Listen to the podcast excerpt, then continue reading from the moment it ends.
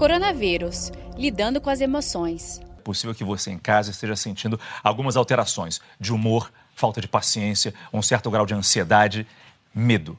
Não é todo dia que se tem um vírus ameaçando a saúde do mundo inteiro, mantendo a gente em casa.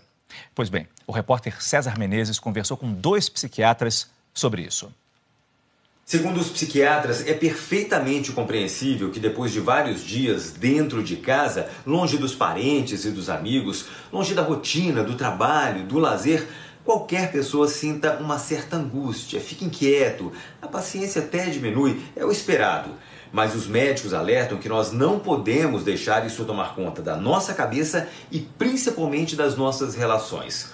O bom é que é possível lidar e controlar essas sensações. Uma certa medida, pessoal, sentir essas sensações, experimentar esses pensamentos, é, está absolutamente dentro do normal, é uma reação humana inevitável que é nossa aliada, inclusive, nos permite ficar mais atentos, observar ao nosso redor, tentar obter informações seguras, para contrapor a esses sentimentos e pensamentos.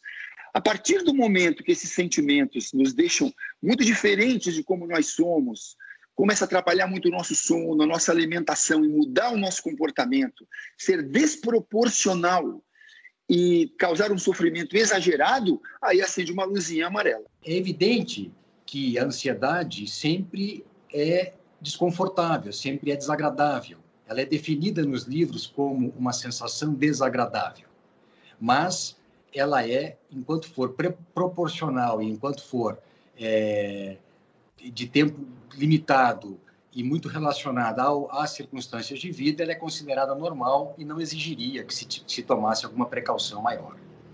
E há alguma coisa que nós possamos fazer em casa durante esse período para reduzir os efeitos dessa ansiedade, os efeitos psicológicos desse isolamento?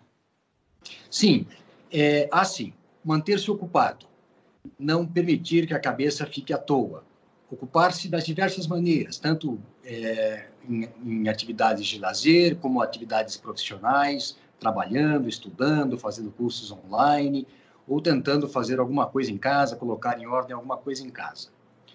A segunda coisa é buscar manter uma rotina, de tal forma que a vida não fique muito desorganizada, mais desorganizada do que já está. É preciso que se tome alguns cuidados, horário para levantar, fazer a barba aos homens, trocar de roupa, é manter uma certa rotina de horários, quem sabe até fazer alguma atividade física dentro de casa mesmo. E por último, manter contato com parentes, amigos, colegas.